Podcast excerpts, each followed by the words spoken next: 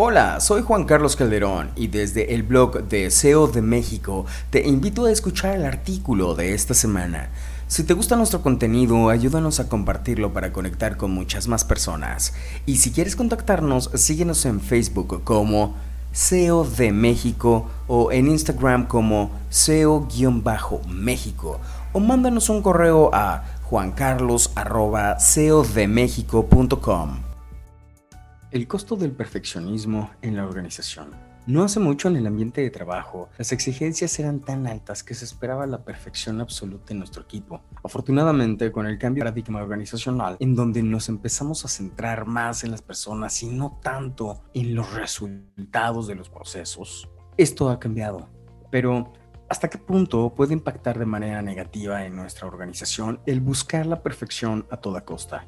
Las señales de alerta se encienden cuando el perfeccionismo, al menos a nivel organizacional, aún son parte de nuestra cultura y se manifiestan de diferentes maneras. Uno es a través de la forma en la que se hacen los cambios. Como consultores en cambio de cultura organizacional, lo vemos muy frecuentemente en las empresas. En muchas ocasiones se espera un cambio exacto, incluso hay quienes esperan que ese cambio se dé en el momento exacto y en la hora y fecha exacta en que se esperaba algún efecto. Sucede en empresas que gestionan proyectos y esperan apegarse lo más posible al plan. Y no me malentiendan, sí existe un margen de error, pero estas empresas esperan que este margen de error sea del 0.00001%. Desde SEO México hemos construido una visión de cambio diferente a la que describimos anteriormente. Consideramos que el cambio requiere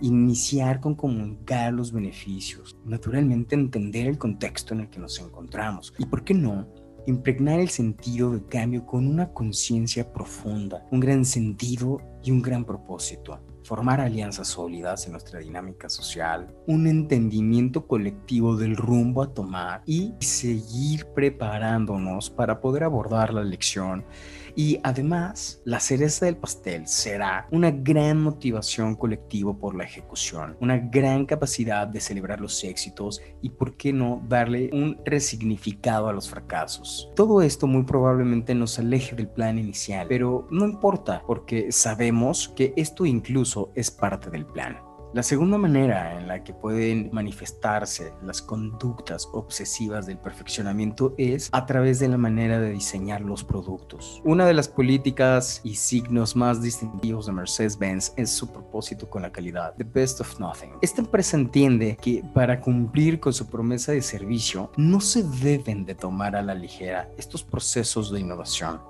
Hace poco en un webinar con eh, gente de una empresa internacional del sector retail, uno de los managers nos contaba sobre su enfoque en la innovación y cómo tuvo que lidiar una batalla con su equipo, el sesgo que existía entre el fuerte deseo de probar a toda costa sus productos sin antes asegurarse que existiera siquiera la necesidad en el mercado que no me imagino Mercedes-Benz en su área de innovación saltándose un paso tan importante en aras de cumplir con las fechas de lanzamiento. Por eso es que desde nuestro enfoque centrado en una versión absoluta, invertiremos más tiempo y energía en crear productos y venderlos como de lugar, pues es parte de nuestro core de negocio. Sin embargo, debemos abandonar este miedo a invertir en los procesos correctos de innovación, aunque eso haga que nos alejemos ligeramente del plan inicial. Se pueden medir tres principales actividades en los procesos de innovación. Uno, naturalmente saber que estamos invirtiendo la cantidad apropiada en los distintos tipos de productos a través del Innovation Journey. Dos, medir y seguir el éxito de proyectos de innovación específicos y comprobar su viabilidad. Tres, medir el impacto que la innovación está teniendo en el negocio en general. Repito, aunque esto nos haga alejarnos del plan inicial o incluso volver a comenzar, ¿por qué no? Aprender o desaprender en el camino será vital para alcanzarlo.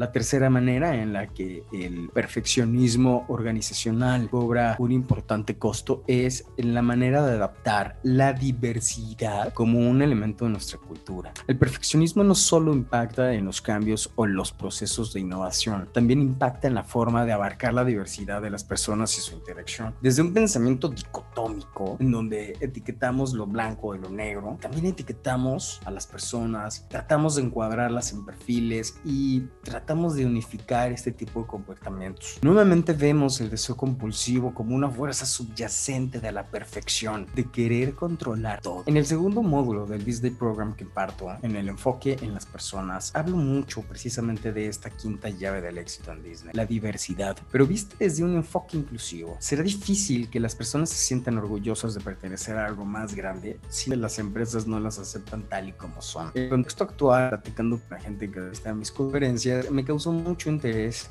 el caso de una chica que acababa de ingresar a trabajar en una empresa tecnológica en el área de seguridad informática aquí en México. Nos hemos ido reincorporando el lugar del trabajo, sin embargo, esta chica nos contaba que nunca había estado en sus oficinas porque era de nuevo ingreso. Naturalmente esto por consecuencia de la pandemia. Llegado el día en que tenía que asistir por primera vez a su, oficina, se encontró con una sorpresa un poco desagradable. Al llegar a su sitio de trabajo, se acercó a su jefe y le dijo con un tono preocupante, este no es el lugar para venir vestido de esta de forma casual.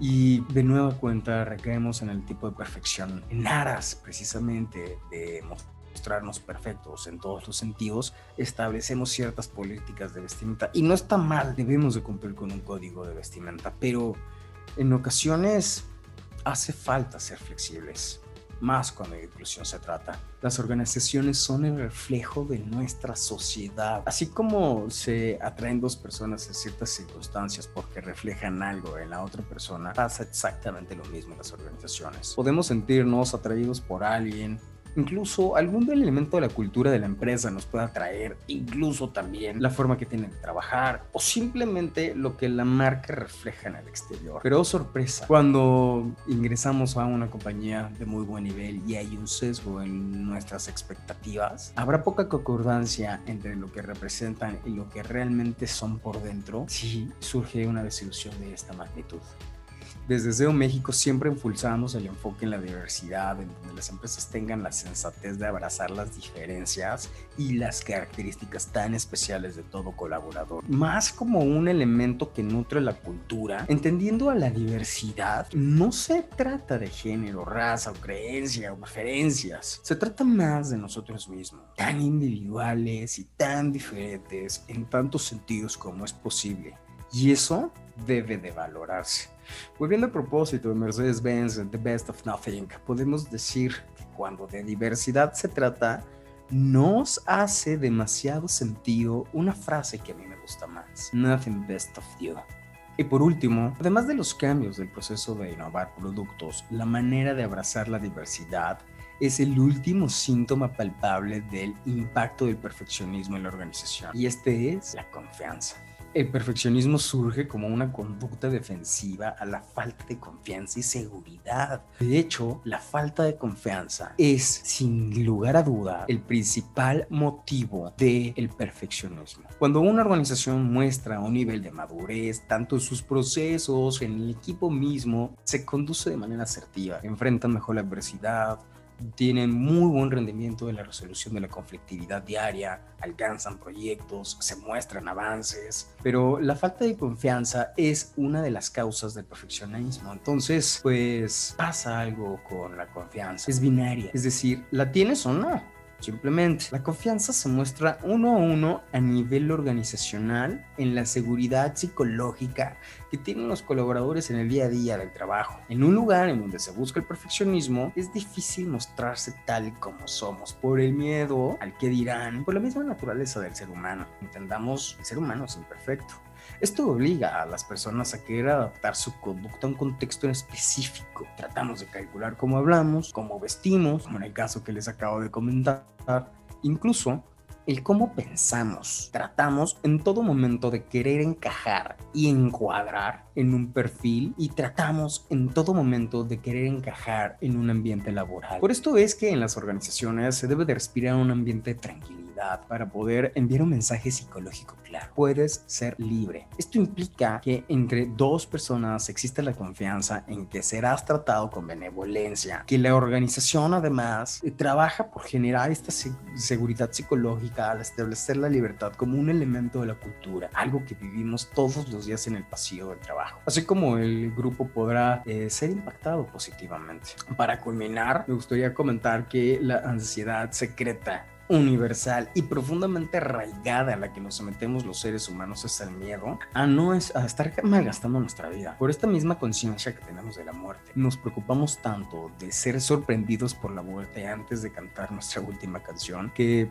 pasamos la vida tratando de asegurar el darle un significado más trascendente a nuestra existencia, de que todos los días tengan un significado profundo. Tenemos un miedo muy arraigado a que nuestra vida no importe, de no hacer ninguna diferencia, de irnos de este mundo sin dejar ningún rastro. Y tal vez esta sea otra de las razones por la que de forma individual buscamos con vigor la perfección de todas las cosas. Si nos ponemos a pensar y nos damos un, un poco de cuenta que la búsqueda de la perfección se vuelve trivial y sin ningún propósito cuando se trata de disfrutar cada instante con conciencia, me parece que podremos preguntarnos si realmente crees que vale la pena o deberíamos aprender que las cosas se deben de tomar más a la ligera.